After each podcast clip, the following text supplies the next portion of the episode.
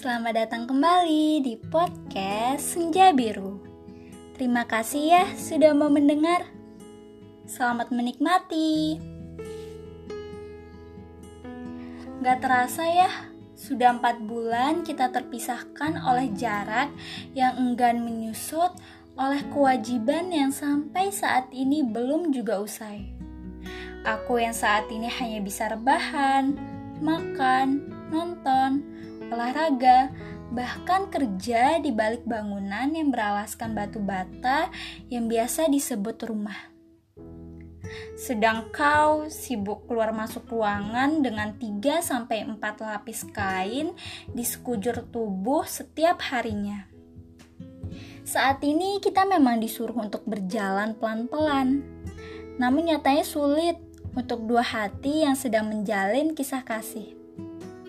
Aku bisa saja keluar melihat langit jingga kian kelabu di pinggir pesisir pantai, pergi ke pasar malam untuk menaiki biang lala, bahkan pergi hanya untuk makan soto Mang Ajis.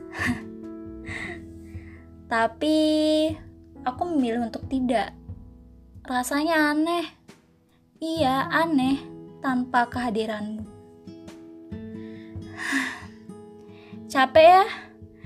Setiap malam harus menatap layar ponsel melihat wajahmu yang tertutup oleh masker dengan kantung mata yang kini kian membesar. Pasti kamu sudah bosan mendengar pertanyaanku kapan rindu akan pulang hingga membuatnya menjadi temu.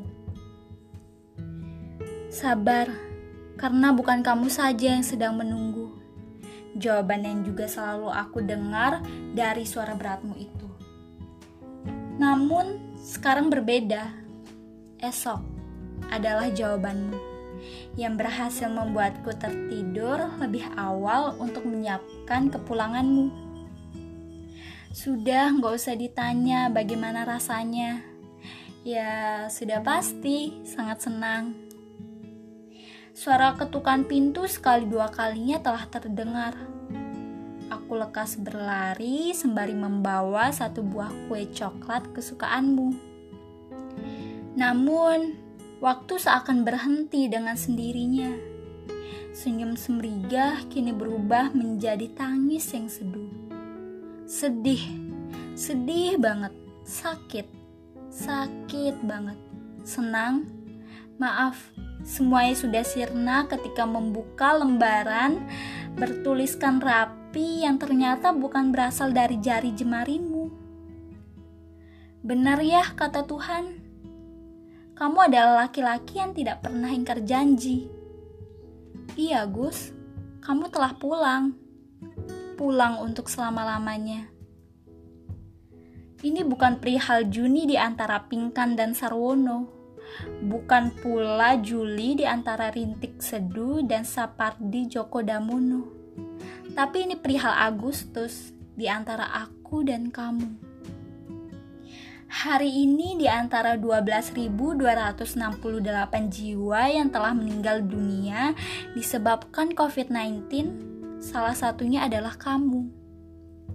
Stay safe semuanya jaga kesehatan, dan tetap di rumah saja.